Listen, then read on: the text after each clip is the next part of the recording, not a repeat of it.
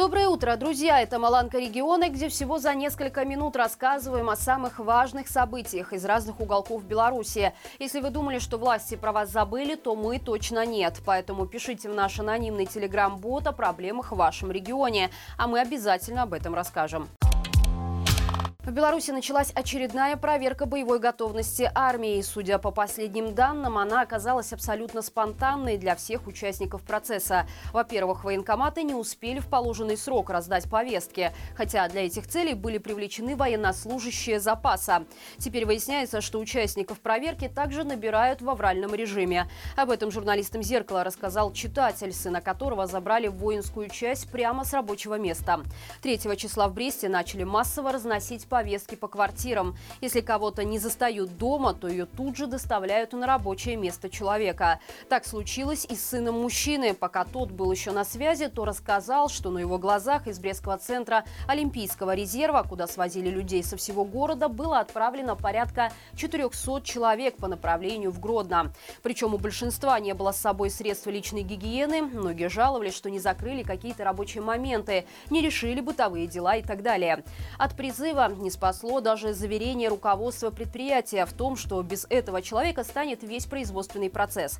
По сообщениям из счастья, в которые всех забросили, даже офицеры в шоке от происходящего. Они не знают даже, сколько человек прибыло в их распоряжение и сколько прибудет еще. Что будет происходить дальше и какие мероприятия будут проводиться, тоже никто не знает. Департамент по ядерной и радиационной безопасности Министерства по чрезвычайным ситуациям Беларуси выдало разрешение на запуск второго энергоблока БелАЭС. Это значит, что на станции приступают к пробному пуску реактора. В ближайшее время будет производиться пуск со ступенчатым подъемом мощности до 40% от номинальной. Это делается, чтобы проверить, как работают системы, нет ли сбоев и можно ли подключать энергоблок в общую сеть. Напомним, изначально пуск второго реактора планировался летом прошлого года. Но за несколько месяцев до этого был остановлен первый энергоблок. Тогда сообщалось, что это плановый ремонт, который в итоге затянулся на полгода. Журналисты Еврорадио раскопали, что в тот же период на станции у некоторых работников было зафиксировано облучение. Но официальных сообщений по этому поводу не было до сих пор. За последний месяц сотрудники ГУБОПИК пришли к более 700 белорусам, которые ранее были взяты на карандаш за их радикальные взгляды. По сообщениям пропагандистов, из них 230 человек привлекли к административной ответственности, в том числе 155 человек за экстремизм. В сюжете на ГОСТВ замначальника ГУБОПИК Михаил Бедункевич в очередной раз рассказал о скрытых ячейках экстремистов, которые пытаются привлечь внимание белорусов с помощью различных инициатив.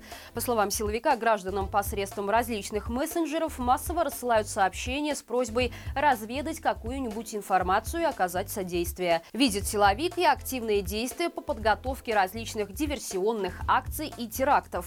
Поэтому работа всех правоохранительных органов строится сообща на противодействие этому явлению. Именно поэтому столько задержанных пришлось на март. Нафтан сообщает о том, что в разных мессенджерах мошенники от имени предприятия рассылают предложения по инвестициям. В одном из таких сообщений было указано, что глава Новополоцкого завода запустил специальную платформу, которая позволяет внести небольшие инвестиции и зарабатывать от 230 долларов в неделю. Для этого желающим быстро обогатиться достаточно ввести свое имя и фамилию, а также электронную почту и номер телефона. Администрация Нафтана предупреждает, что никаких инвестиционных платформ предприятие не создавало и рекомендует не переходить по подозрительным ссылкам и не указывать свои персональные данные на страницах подозрительных сайтов.